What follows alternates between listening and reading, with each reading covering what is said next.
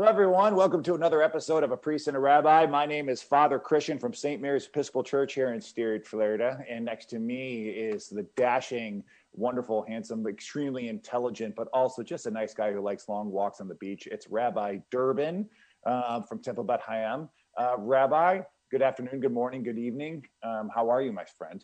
I'm super. You know, your your accent of the Hebrew uh, of Temple Beit Hayam is uh, it's it's it's it's impeccable. Great.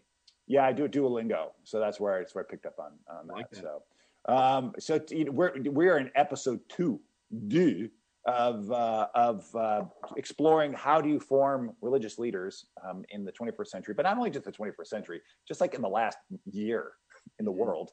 Uh, last year, we went, we brought on a, a leader of a seminary, a, a, an Episcopal seminary, uh, so forming Christian leaders. Uh, and this week, uh, we are now bringing in another head of a college.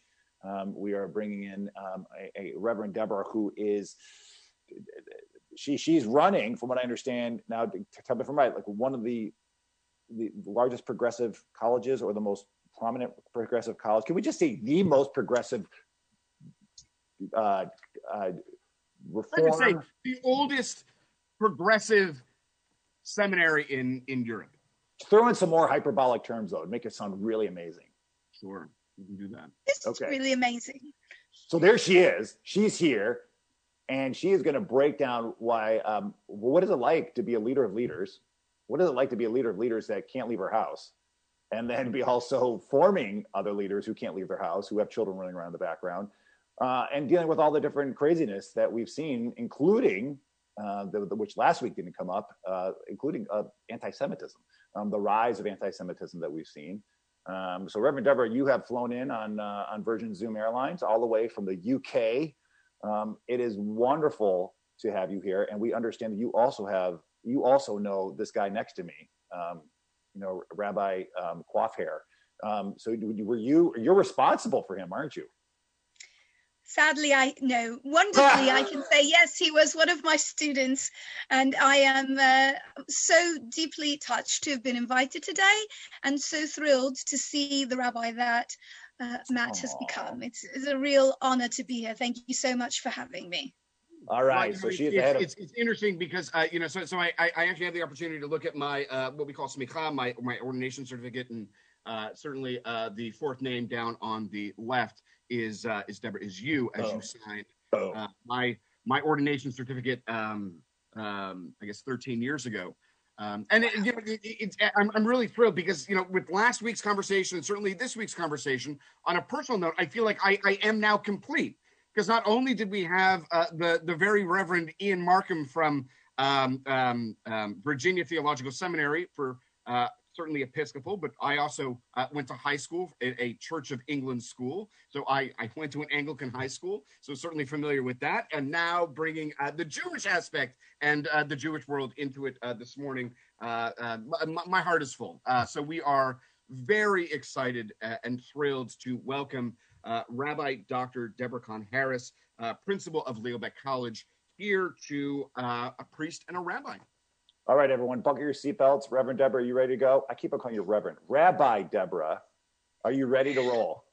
Uh, ready to rock and roll. All right, guys, get ready for another episode.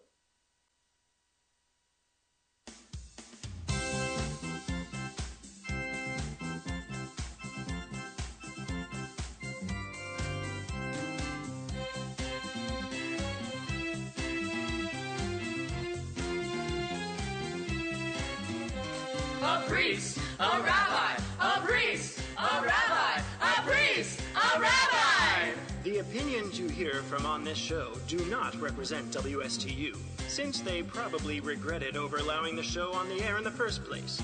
Nor do they represent Temple Beit Hayam or St. Mary's Episcopal Church, since they also wonder what the heck they did when they called these two men to lead their respective congregations. On that note, sit back, relax, grab your Bible or a Torah and enjoy another episode of A Priest and a Rabbi.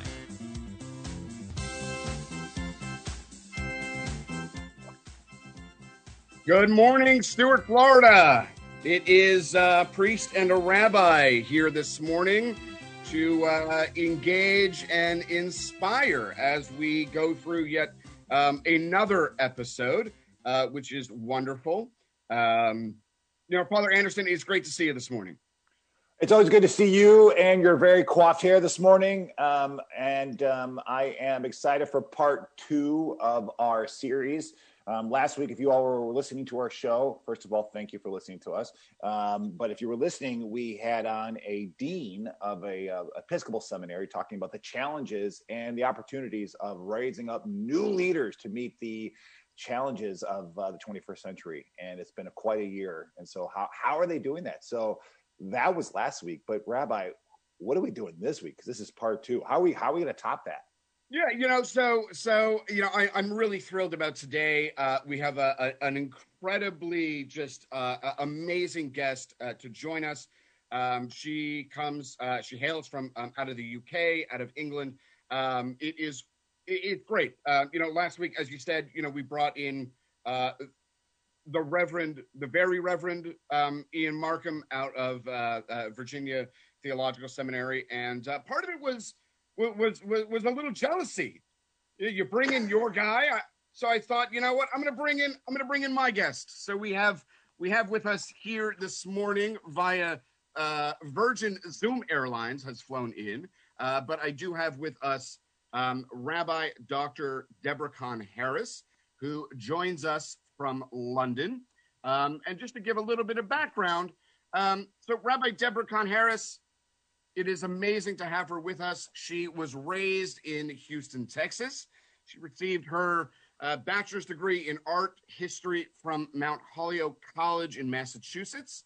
She came to the United Kingdom in 1989 to study at the Oxford Center for Postgraduate Hebrew Studies before entering the rabbinic program at Leo Baeck College in London. She was ordained in 96, uh, subsequently worked for the Reform Synagogues of Great Britain, now the movement of Reform Judaism, uh, initial, initially as a university chaplain, building, uh, building upon student and young work and adult work during a uh, new department which was formed around her, uh, around her work. Uh, Rabbi Deborah Kahn Harris was appointed Director of Student and Young Adult Work, sitting with the senior management team of the Reform Movement. In 2001, she departed to live in Jerusalem, in Israel, for a year, where she taught in several places, including uh, Machon and uh, Tashma. After a brief stint as a temporary assistant rabbi at Temple Beth El, uh, Tem- sorry, Temple Beth Israel in Melbourne, Australia, uh, Deborah returned back to the United Kingdom, where she uh, was wor- uh, spending her time dividing between uh, the rabbinic team at Shaare Zedek North London Reform Synagogue, teaching at Leo Baeck College, working on her PhD in Bible at the University of Sheffield, and teaching Bible and Jewish studies at the School of Oriental and African Studies, SOAS in London um, from 2007 to 2009. From uh, 2009 to 2010, uh, Rabbi Harris was the co-vice chair of the Assembly of Reform Rabbis in the UK. Uh, she has also hosted and co-hosted an intra-Jewish dialogue project with her husband, Dr. Keith Kahn Harris. Uh, her PhD is entitled "A Hammer for Shattering Rock: Enjoying Classical Rabbinical Hermeneutics to Fashion Contemporary Feminist Commentary on the Bible," which she completed in the summer of 2011. Uh, Rabbi Harris is currently the principal of Leo Baeck College, to which she also teaches Bible. And it is my great pleasure this morning to welcome her uh, to our program. So, Rabbi Harris, um, welcome. Thank you, Rabbi Durbin, or, or Matt, if I may. Since uh, you were previously one of my students, I will always think of you as Matt. It's a great pleasure to be here and uh, to join both you and uh, Father Anderson as well. It's really my great pleasure to be here with you. Thank you. So, so Deborah, let, let, let, let's break it out a little bit, uh, just so for our listeners to to understand and to learn about you, perhaps the college, the the intricacies and the challenges. Uh, for those that may not be aware, the United Kingdom currently, right now, is on complete and utter lockdown.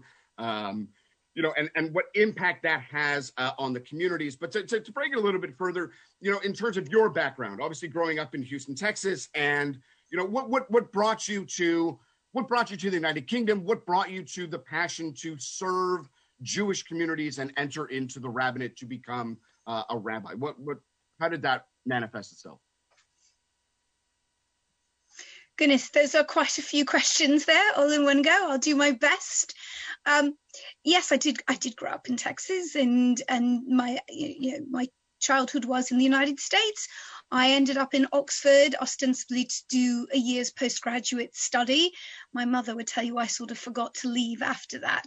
And I have now spent more of my life in the UK than I have in the United States, and I am a dual national these days.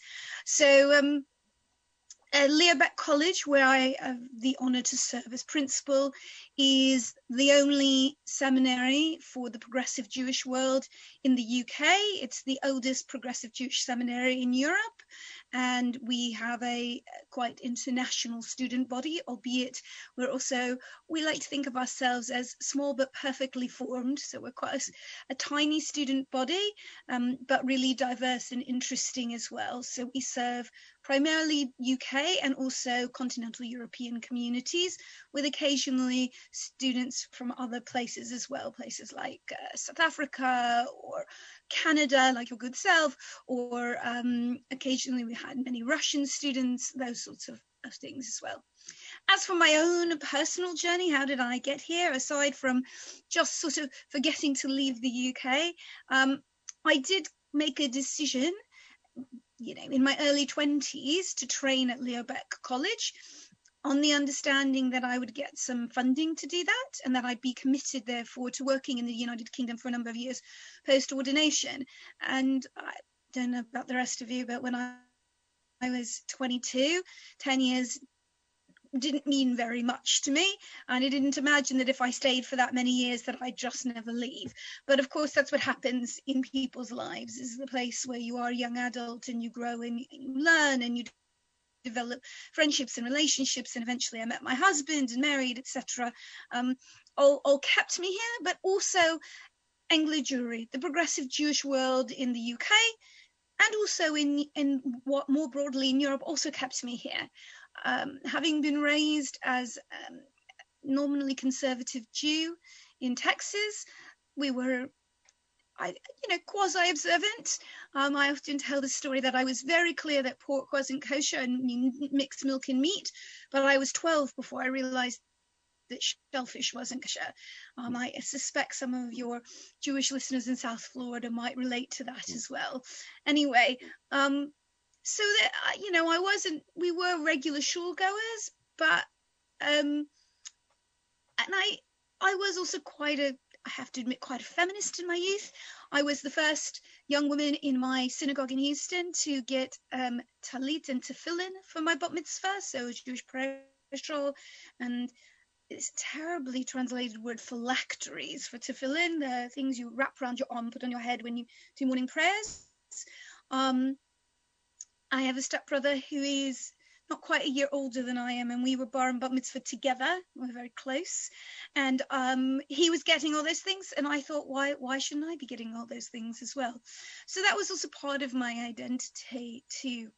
Uh, but it really wasn't until I went to Mount Holyoke for my um, university college degree. It was the first time I met a female rabbi because I grew up in a conservative synagogue in a time when the conservative movement didn't ordain women.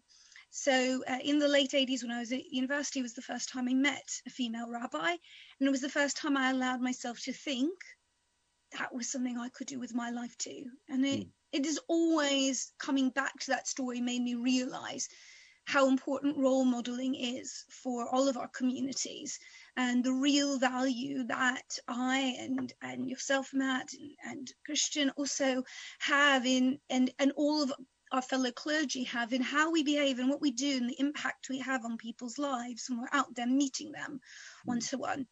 I ended up in the UK, as I said, to do some graduate study and then to go to Leo Baeck. And I really fell in love with European Jewry. Hmm. Um, there's such a rich history, such a rich tapestry. Europe is not a monolithic whole. It's not a single place. It's lots and lots of different countries with their own languages, cultures, identities, foods and customs and all, the attendant things that go with it. And all of that's reflected in the Jewish communities in each of those countries. Um, and much of that was very nearly wiped out during the Second World War. Mm. The Holocaust was just a radical rupture in Jewish history, but particularly in European Jewish history. And to be part of the rebuilding of that, to be part of watching it grow and flourish again, has been the privilege of my life. Mm. Of course, English Jewry, uh, UK Jewry, wasn't decimated in the way that most of continental Jewry was, but it had a direct traumatic impact.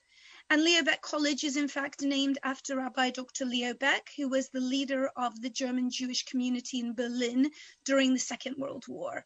Um, he died in London after the Second World War. He died about two months after the college was opened, and it was named after him.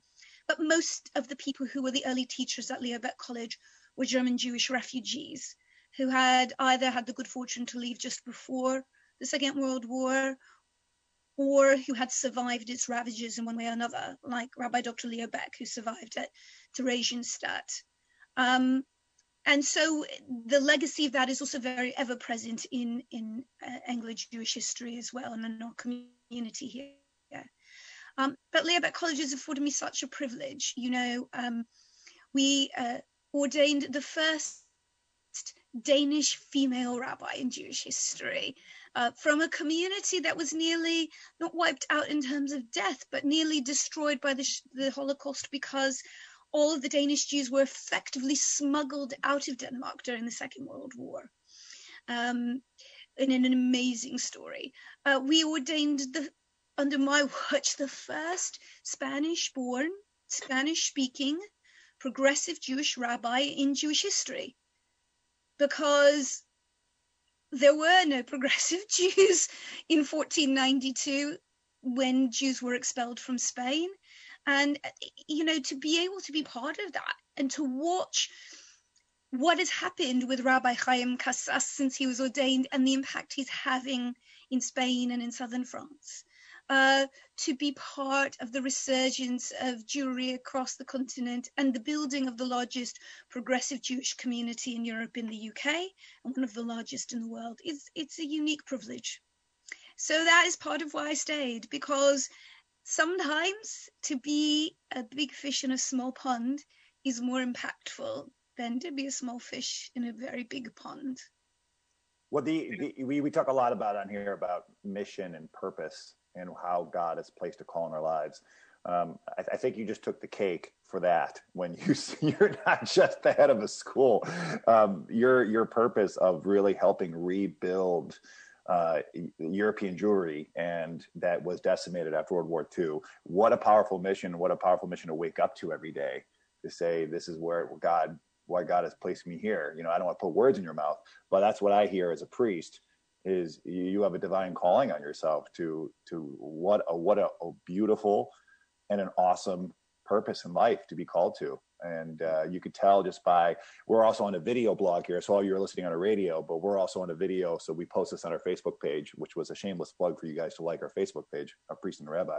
Uh, but you will see the light beaming uh, from Rabbi Deborah's face when she speaks about this. And I think anyone would give every, anything to, to find that calling in their life where they just wake up and they could beam and say, yes, thank you God for what you put inside, uh, put in front of me. So this is awesome. So it really is a pleasure. So it, it, my question is, you know, for just a little information for some of us who are not as, um, uh, up to date with our history to understand it more. Can you just give a, a, a brief understanding of just how decimated um, the uh, uh, if I'm using the term right, Jewry was or European Jewry was after World War II. Like, what did it look like when you say it was decimated? What does that mean? Like, are we talking like structures, talking people? Obviously, are we talking just culturally that, that the culture was strict because it, w- it was not freely practiced? What I'm sure psychologically. So, can you just give us an understanding of wh- where are you building up from? Where was the starting place?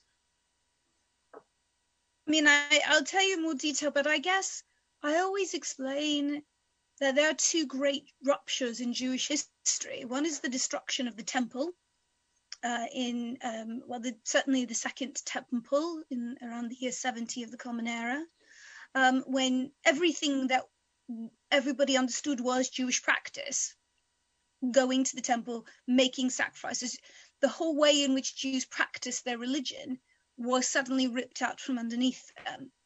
Um, and then the subsequent suppressions by Rome and uh, um, the, you know, the whole way in which we understood what was to be Jewish was rewritten into actually how we more or less practice Judaism today. But the Second World War and the, the Holocaust, or the Shoah, as Jews call it, um, was the second great rupture in Jewish history. And it was a rupture that affected uh, across Europe, which was where the majority of Jews in the world lived. Six million of them were killed, uh, which was, uh, you know, a, a huge percentage of, of world Jewry at that stage.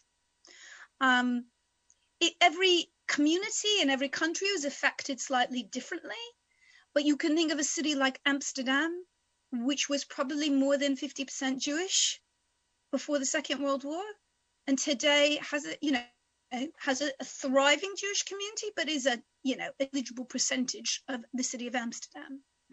Um, you know, huge swaths of what we understand today is Poland uh, were, you know, shtetls as they were known, small villages. They were just Jewish spaces there. They don't exist anymore. Polish Jewry is tiny. We are hugely privileged last year, uh, this past summer, to ordain a, a, a Polish born rabbi. And though he's working in the UK, he also has strong connections to the Polish progressive communities. Um, but they're tiny. They're just this tiny fraction of the overall society. Um, for the Orthodox, the very traditional world, it was a theological trauma like none other. Um, how could God's choose chosen people just be led literally like cattle to slaughter, um, singing their faith in God while they are being mass murdered? for progressive Jews such as ourselves, also it was a theological trauma, but also a cultural, ethnic trauma as well, in the sense that many Jews, particularly in Germany, were quite assimilated, understood themselves to be German citizens, to be thoroughly German. Many of them had fought for the mother fatherland in the First World War. They were decorated veterans. They were part of German society. Um, other than the fact that they, you know, didn't go to church. There was nothing to mark them out. Um, some of them, you know, the Nazis defined anybody with one Jewish grandparent as a Jew. Some of these people had virtually no Jewish identity at all, and yet they were carted off and slaughtered like everybody else. This was a massive trauma. The great Jewish experiment that said if you assimilate to your culture, you become valued members of society, you engage, you're good citizens, um, and you just worship slightly differently. Me will protect you. It was ripped to shreds by that experience. People who had been their neighbors turned on them overnight. And yes, there are some extraordinary and powerful narratives of people who saved Jews, Christians, Muslims, uh, non-religious people in all sorts of context. The story I alluded to in Denmark, but also the much, much less known story of the Bulgarian Jewish community as well. There are these exceptional stories where people were saved, but by and large, anti-Semitism that had been rife in Europe certainly since the Middle Ages. Um, blood libel stories and, and other horrific lies about Jewish communities rose rapidly to the surface and our communities were decimated not only in terms of who died and how many, but also in terms of how badly it shook Judaism to its core. Yeah, I don't. I, I think that for the for many of us, that awareness of what it means culturally and religiously post-war, of what how it shook uh, the Jewish world, and just just naming off some of these, like what Poland looks like now, um, we know that the you know the, the the the good guys won in World War II and moved forward, but the, what what the ramifications of what that of what that meant. Um, and so as a as a as a I think now, I think Father Anderson. I think that there's also you know there's times where I think if you are in Europe, certainly continental Europe, there are areas where you can still feel the effects of the war 75, 80 years later. I mean, look at areas like Berlin. Um, granted, this is this is you know my my own commentary of many years uh, ago of seeing Berlin, but it almost seemed like Berlin was like New York City, um, just uh, um, uh, yet to be still developed. Um, you know, burned out buildings, and you, you could still feel those effects so many years later. Um, even with Berlin, you know, they put up a Jewish museum. They put up, you know, a, a, a big a big wall that said "We remember." We remember. There are big placards all over Berlin, over the city center that says "We remember." We remember Auschwitz, Treblinka, Majdanek. We remember these these these, these camps where so many people had lost their lives. Um, and, and, and there's something there of a tribute um, that I think that Europe and certainly continental Europe still still many years later still feel the the the shocks after. Um, as as Rabbi Harris was mentioning, you know, look, um, you know, for most people, we we we we see that image of Polish Jewry and you know two million Jews that were innocently murdered in Poland. It's a huge number, but when you look at the number of Jews to whom um, uh, never returned from other nations around the world, I believe, and I could be wrong, I don't think so, but Holland was the number one country in Europe where the largest percentage of Jews who never returned. So I think it's just interesting to look at the makeup of, of, of Europe in terms of, you know, where is it now in, in, in 2021? Is it is it is it progressing? I mean, we know Germany certainly is progressing. We know that there are more Jews coming back into Germany and certainly uh, other areas. Um, but it's uh, it, it's definitely a different makeup than we have here uh, in the United States. Yeah, so let's let's so, so Rabbi Deborah, what what is the so now we know where we've come from, and now we know that you're you're in the middle of just forming leaders in the midst of this. Um, do you do you ever see that your your position or your role sometimes is I don't want to say like uh, like a building up, but but is it is is it sort of like this revitalization of Jewry and you can and, and sometimes yes. it's it's hard it's hard to quantify that or can, but can't do you ever look at numbers of just saying has the numbers of practicing Jews risen over the last 20 years 30 years 40 years? And and yeah how do you how, how do you how do you quantify and sit around your team? So look I don't personally deal with um, quantitative sort of stuff. There's a outfit in the UK known as the Institute for Jewish Policy Research. Uh, they do a lot of that research here in the UK and some in Europe, and there are other European bodies that do some of that.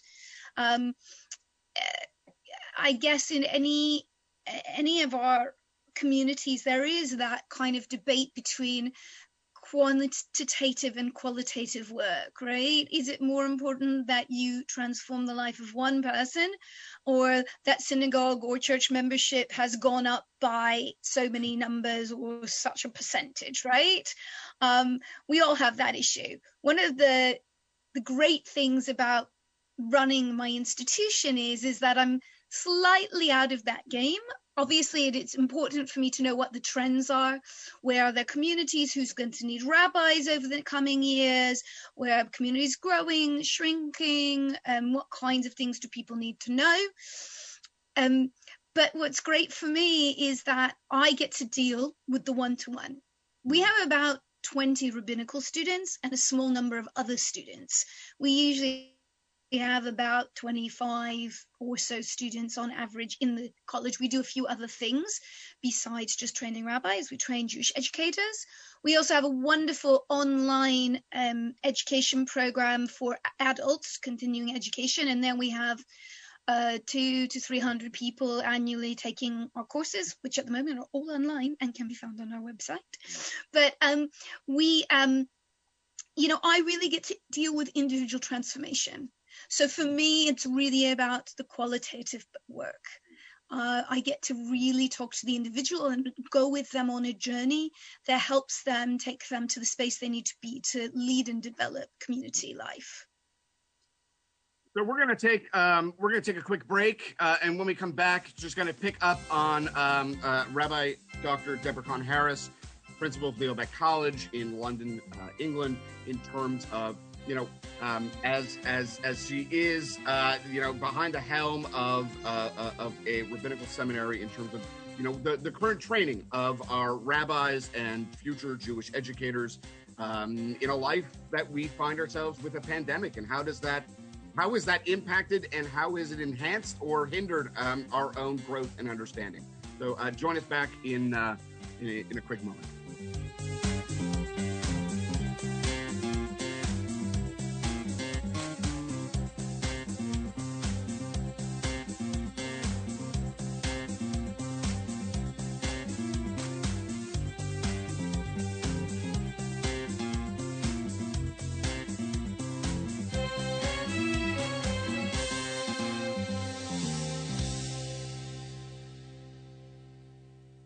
You're listening to a Priest and a Rabbi podcast. If you haven't done so yet, make sure to subscribe.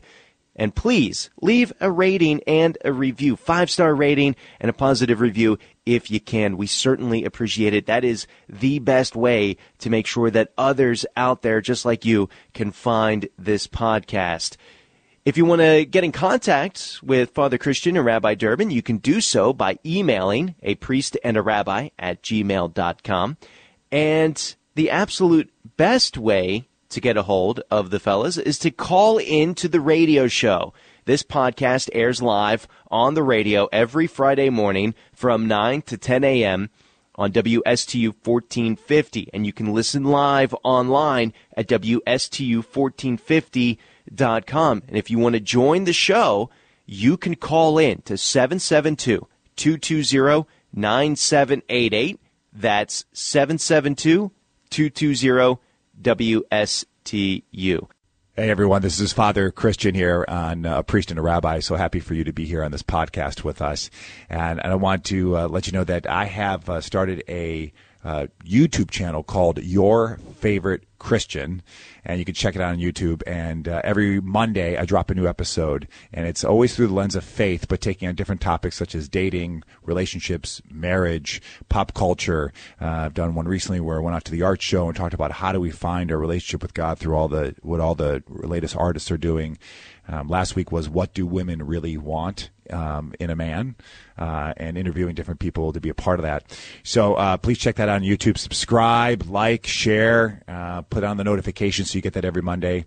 Um, I also want to let you know of uh, we this podcast wouldn't be here if it wasn't for a generous donor from St. Mary's Episcopal Church who wishes to remain anonymous. All he asked though was that um, the information gets out that St. Mary's Episcopal Church here in Stuart has a healing center, and so you can call if you're looking for a counselor, or someone to be there for you during a challenging time, and you can call the church at 772-287-3244. We also have a group of Stephen ministers who have been trained over 50 hours of training to be with you and walk with you during a time of crisis. They are not counselors. They are trained just to be more the presence um, of, of Christ or and, and walk with you during a time of crisis, whether it's a, a good crisis of having, oh my gosh, my daughter's about to get married, or if there's something a little bit heavier.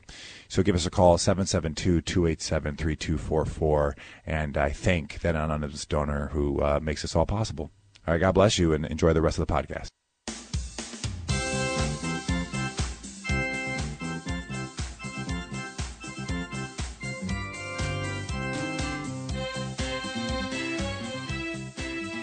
Welcome back. Welcome back to uh, what appears to be today uh, two rabbis and a priest. Um, I would have said a priest and two rabbis, but um, you know we, we, we Jews sometimes are, are the forgotten people. Uh, but it is wonderful to have with us um, uh, not only my my compadre uh, Father Christian Anderson from St. Mary's, uh, but also it is such a joy and a pleasure to have with us principal of Leo Baeck College in London, Rabbi Dr. Deborah Kahn Harris, who has joined us uh, this morning to talk about you know some of the challenges and um, you know the future of of not only European Jewry, but but what Europe is currently um, you know conflicted with, and you know how as leaders uh, of, of of of communities around the world, how are we training um, and and with the sensitivity and the understanding and the uh, challenges that present itself uh, before us. Uh, I know in the past, Father Anderson, we have we have both commented um, and said that uh, our our both of our respective um, institutions to which we um, are are proud alum of um, never really gave us courses on what happens if an entire country or an entire world shut down. You know, we didn't have the, you know, you go back 100 years ago to the Spanish flu, you know, we didn't have the opportunity to embrace technology and zoom in uh, in some way to be able to still reconnect uh, with our communities, with um, others in our midst.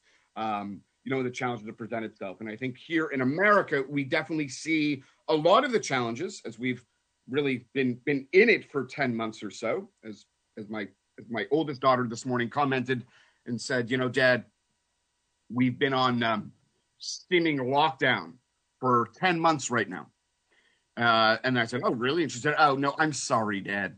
It hasn't been 10 months. It's been nine months. Remember, we went on lockdown in March. So, you know, it's interesting to see as, as an American uh, society what we have done in terms of rapidly pivoting to be able to embrace and um, encourage growth in our communities. Um, for those that may have heard my my sermons on the high holy days, uh, I certainly did mention and talk about how as Jews, um, and I'm sure Father Anderson, this is this this certainly probably relates to you as well. Both as Jews and Christians, how we rapidly had to pivot very quickly to start putting everything online and just start putting things together so that people can still connect and not disconnect um, out of out of community life, out of church life, synagogue life. Um, so, you know, the fact that we have, um, you know, an expert in in European Jewry, you know, Rabbi um, Kahn Harris, I'd, I'd love to hear, you know, your experience. Um, certainly, this is not Britain's first lockdown. Uh, I believe that Britain has gone undergone a series of lockdowns, um, and what that means both for you know the college itself and the training of uh, future leaders but also what does that mean for not only say the city of london but also within the provinces uh, and, and just for, for those that may not be familiar, uh, you know, uh, uh, Britain and, and, the Commonwealth do not have states. Uh, we have provinces. Um, so outside of the provinces. You say we? You said we. Yeah, it's the royal we. Uh-huh. Uh-huh. uh-huh. If anything, you're a Canadian. You're, you're not a Brit. God, when, when God okay. says, "Let us make man in our image," uh-huh. who is the we? You are a Canadian. You are a North American. You are across the pond. Don't try to say that you're part of the the, the royal history. Hey, hey, my citizenship, Kingdom. my citizenship, God willing, will be approved hopefully by July. And and then you'll be the red, white, and blue. So now you'll be one of the colonists who, what they call on July Fourth across the pond, the purification of the Empire Day. Hey, July first is just as important. Um, so, well, so yes, we we are on lockdown number three in the UK, um, or certainly in England. Um, we actually have is devolved governments in Scotland, Wales, and Northern Ireland, which uh, have certain responsibilities uh, that they look after for their own areas, and that includes things like lockdowns. So England is on its third lockdown. Scotland, Wales, and Northern Ireland are also on lockdowns, but it's with some minor differences to the one in England. Um, we went on lockdown uh, around the third week in March of 2020 for the first time. And when we say lockdown, I mean you may not leave your home except for food shopping, medications, and one hour a day of exercise, uh, unless you are a key worker or have a job that you cannot perform from home. So it's it's pretty strict um, up to a point. Um, we know that internationally there are other countries with much stricter lockdowns than ours, but I take it our lockdown is rather stricter than any that might have come into force in South Florida. What uh, what does that mean? Well, actually, the week before national lockdown was announced, Leo Baeck College decided to stop teaching in person and move everything online. We did that for a few reasons, but the most important of which is an important Jewish principle, which is pikuach nefesh, which is about the sanctity and the value of life. Uh, and that, that actually transcends virtually everything else. Not quite, but virtually everything else. So that, you know, if you, um, I don't know, you know, if you're not allowed to carry an item on Shabbat, but it, you need to in order to save someone's life, you can do that. And for us, we began to understand how quickly the virus is spreading. We're a small community. We have a lot of people with underlying health conditions, with caring responsibilities, um, and other sorts of things that make them extra vulnerable. And we didn't want it in our community. Sadly, it was already in our community. We didn't know it at the time, but by the time we closed down, it was already in our community. I myself had COVID 19 um, and I was ill with it for solidly for two weeks and took me many more weeks than that to recover. So it's uh, something I know firsthand. Uh, luckily, we haven't lost anybody in our community, but we did have some people quite seriously ill with it. And we have re- remained online throughout the 2020-2021 academic year in order to keep people as safe as possible. I, I think we would all agree, both faculty and students, that it's not ideal. We don't love it. It's not our favorite way of being together as a community. We've done some exciting things. So our daily morning services, known as shacharit in, in Hebrew, we opened up to the wider British progressive Jewish community. Uh, and so we have in the mornings from Monday to Thursday pretty much throughout that period from May, March of 2020 right through to now. Um, there was a scaled back version in August, but beyond that, our students and faculty, mostly our students who've been superb, have really kept that going for everybody in our community who wants to join. That's been a, really important uh, both to the wider community and to us as well, because although nobody from our direct Leo Baeck College little bubble has passed away, lots of people have lost people close to them, people they know, uh, and having a space where we can mourn together is very important in the Jewish tradition. So those have been something that we've done. We also had lots of training for all of our faculty over the summer months to give them some ideas about how to do better pedagogy online. It's hard. Um, as I think I was saying before our break, a lot of the work we do is intensive, one to one personal development, transformational education. It's hard to do that online. We're doing our best. Mm. We really are, and we all look forward to the day, please God, when we can meet together in person again in safety, knowing that we don't endanger each other's lives by doing so. So we're trying to adjust um, all of our students are learning about how to lead services online because they're all having to do it suddenly in their placement work. Um, but in terms of the curriculum itself, we haven't changed a great deal of the content. And one of our recent graduates said something very wise to me. Um, she did her first high holidays services as an ordained rabbi this past year. And afterwards, one of her congregants relayed to her that she was amazing and she's so witty with all the technology and so creative, and she didn't need to go to rabbinical school after all, did she? And her response was, I wouldn't have had any content for all that whizzy technology if I hadn't been to rabbinical school. You know, we can all go on courses online, uh, etc., to learn how to use all the latest apps and all the latest creative technology. But if you don't have content to put in them, if you don't know how to give the great sermon, if you don't know how to teach fundamentally, if you don't have anything to actually say, if you don't have the theology and the textual materials to back up the stuff that you want to give to your communities, if you don't have pastoral skills, then all of the apps in the world won't help you. So we have maintained that we need to keep teaching people stuff we keep, need to keep skilling people in the core fundamentals of Jewish liturgy, Jewish textual materials, history, theology, philosophy, uh, Jewish thought, Jewish practice, rituals, life cycle events, all the, the key stuff, not to mention sermon writing, um, because that's what they need to fill all the whizzy stuff with. And that's what we've been trying to do.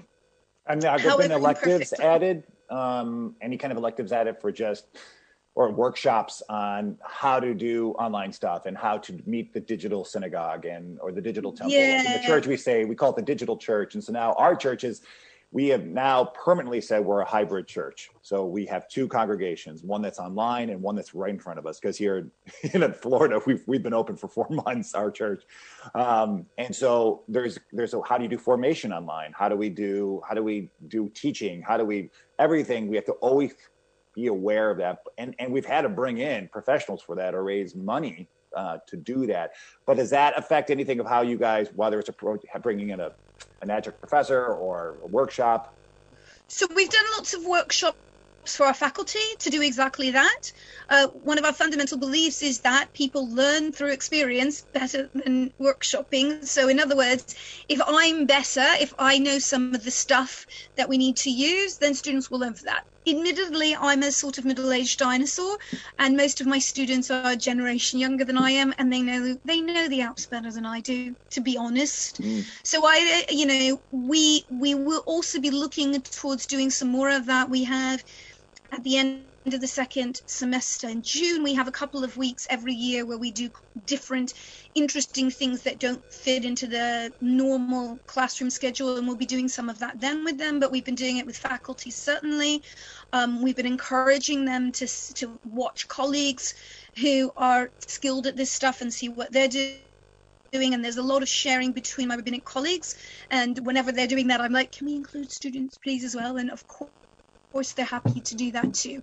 And yes, that means external consultants by and large. We have probably two or three colleagues, I would say, who are particularly good at this stuff. And in fact, we have uh, I have one former student um, who was ordained just over uh, like 18 months ago now, who actually worked for his rabbinic dissertation on an on an ethics document around the digital world, which I think is hugely overlooked as well. Hugely overlooked. So um, that's really important and has been informing some of our work um, more broadly across our communities. Uh, I think the question about whether we're going to be blended or in person or how it's going to work post all of this is still very much up in the air for a lot of people. Sure. I, I, think nobody knows it can go back to exactly how it was before and nobody's yet entirely sure what will come out of all of this either. So um, while we want to future-proof students, uh, it's also kind of hard to know exactly how much of this we can do with them. Um, and as I said, being content-rich on you know two and a half thousand years worth of Jewish history in practice and thought, etc., and textual materials is still our primary purpose. But we've had to rethink all sorts of things. Last year, we were able to uh, you mentioned formation work. We were able to do our admissions board in person last year. It was the last thing we did before we shut down. We realized this year we're just not going to be able to do that. And our admissions board is a three day intensive process with lots of interviews, including with a psychotherapist and um, just lots of different interpersonal skills and group work skills. And we've had to really rethink how we're going to do that online. Um, because it's it's clearly going to feel different for all of us and we're in the midst of working that out as we speak you know yeah. it's interesting interesting given given obviously the challenges that that present itself not only certainly in europe but also you know in america uh, and, and, and around the world is you know and, and i keep thinking about that that that silver lining that that that we have uh, you know we as a congregation employed it last week you know, on Saturday night we did a concert with with many other synagogues via Zoom or whatever it may have been, and we we brought to our community the Afro-Semitic experience. So it was African music infused with Jewish music, and it was great. Um, we wouldn't have had the opportunity to do that a year ago, you know. And now, in looking at it from a European perspective, I mean, the college has a unique opportunity to be able to, you know, zoom in rabbis from from from France or Germany or Spain or all over Europe not have to pay for the expense to get them there and to impart their wisdom and their knowledge on our students on a virtual platform really opens the door.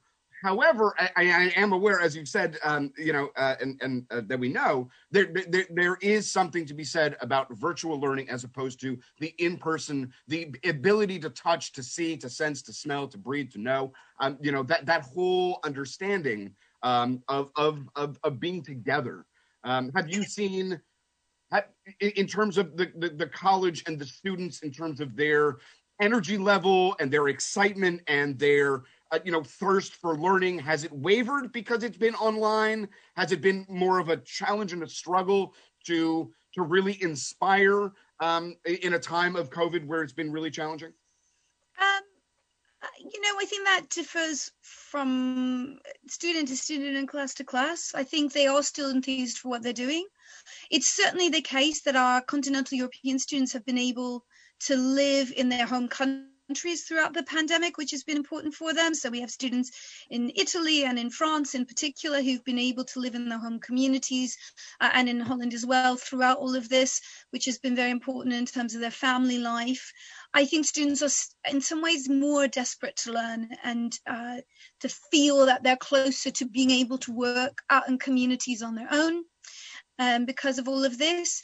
And I think that, you know, there's some things you can't replicate and some things that you have to think of a different way of doing and some things that you have to kind of invest in a bit more um, in in my bible class one of the classes i teach is one of the courses i teach is on um, one of the classes uh, teaches on the song of songs lots of my students have never smelled frankincense and myrrh. And normally, when we are reading that bit of the Song of Songs, where uh, the, the hills of spice, frankincense, and myrrh are described, I would light some incense in the classroom so people can smell it. Uh, so for that class, I sent them surprised gift packets and they all got their own little um, incense burners with frankincense and myrrh incense and they sort of lit them at home and it was a it was a different kind of experience but it it showed a different kind of thinking about students and what how we can work together and, uh, it was it was a lovely moment watching them all sort of trying to light their incense burners and having their own sort of um, effects of that. But yeah, you do have to rethink it. And has it affected their thirst for knowledge? No. I think sitting in front of a screen for a long time every day is hard. We have reduced the number of contact hours, but it's still rough. And lots of them, and again, this is due to the lock, nature of the lockdown here, people with children at home because schools are currently closed, it's just hard. Like, how do you study yourself when you've got a, a seven year old and a five year old running around also supposed to be doing online learning not easy. Hmm. definitely not easy. I myself have two teenagers learning online at home and while they're um, less needy in terms of like turning the computer on and they can learn how to sit still they're needy in other sorts of ways right? Because teenagers unsurprisingly did not want to spend 24 7 with their grown-up parents all day so they have other sorts of issues and that can be really difficult you know, just even having to signpost, don't come into my office. I'm doing a podcast.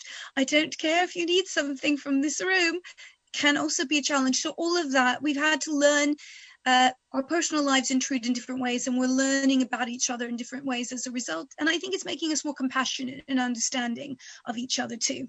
Hmm. Speaking of compassion, um, there there, has been a lack of compassion that we've seen in um, as we watched a, a, rise of anti-Semitism over the last uh, four or five years. I mean, it's it's always been there, but now there's been permission, permission that we've seen um, culturally um, over the last four years for for it to be practiced more.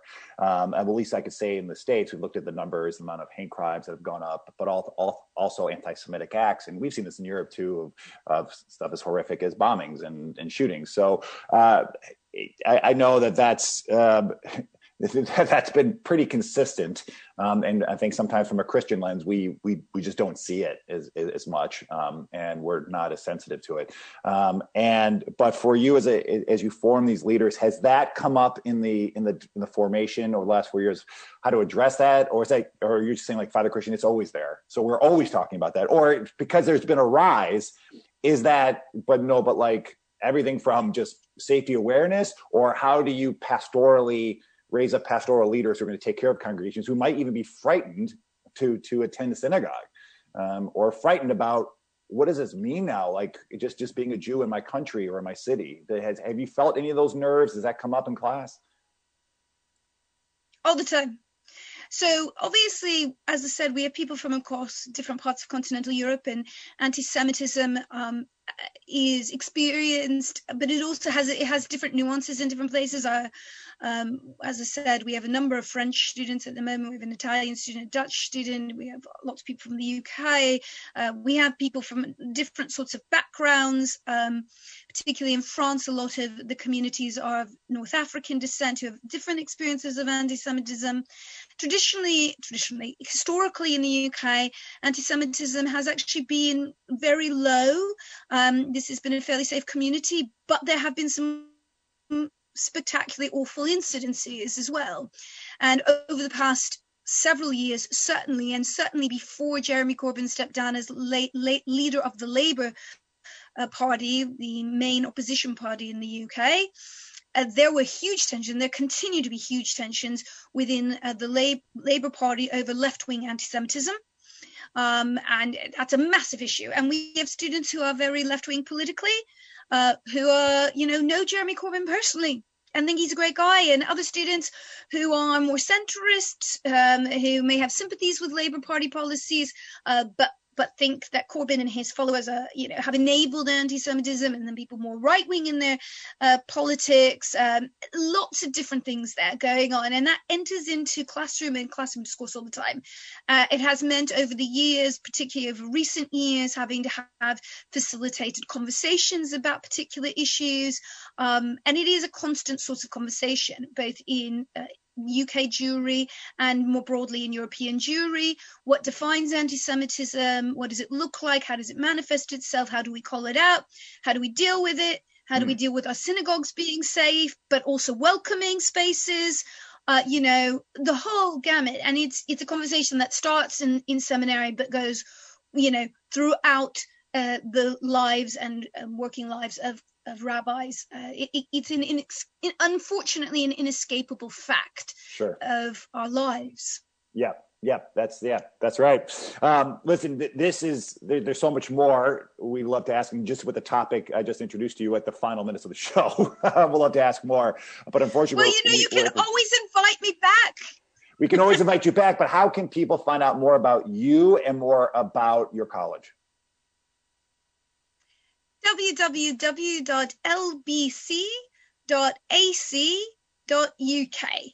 um, or just look up Leo Baeck College online. There are lots of there are several other institutions with the name Leo Baeck in them, so make sure it's Leo Baeck College. Um, but uh, you can find everything you need online, and all of our adult education courses are currently online and available available internationally to anybody who'd like to take them. So please have a look and sign up if you're interested in that as well. So Rabbi Durbin could take more extended classes and go he online. Could. He could. Matt can always learn more. But, but you too, Father Anderson, you're welcome too in our courses. Thank you. We have this lots of non-Jews who take our classes. We only had 30 hours a day. All right, everyone. Uh, this is another episode of A Priest and a Rabbi here. I'm Father Christian. Next to me is the best looking rabbi this side of the Jordan River, uh, which is Rabbi Durbin. But now we have been overwhelmed by the beauty and intelligence of Reverend Deborah here. So thank you for being with us here today and, and shedding so much light on us. So uh, God bless you and all the work that you do. And, um, and thank you for being such a wonderful guest. And uh, God bless all the work that you're that you're doing.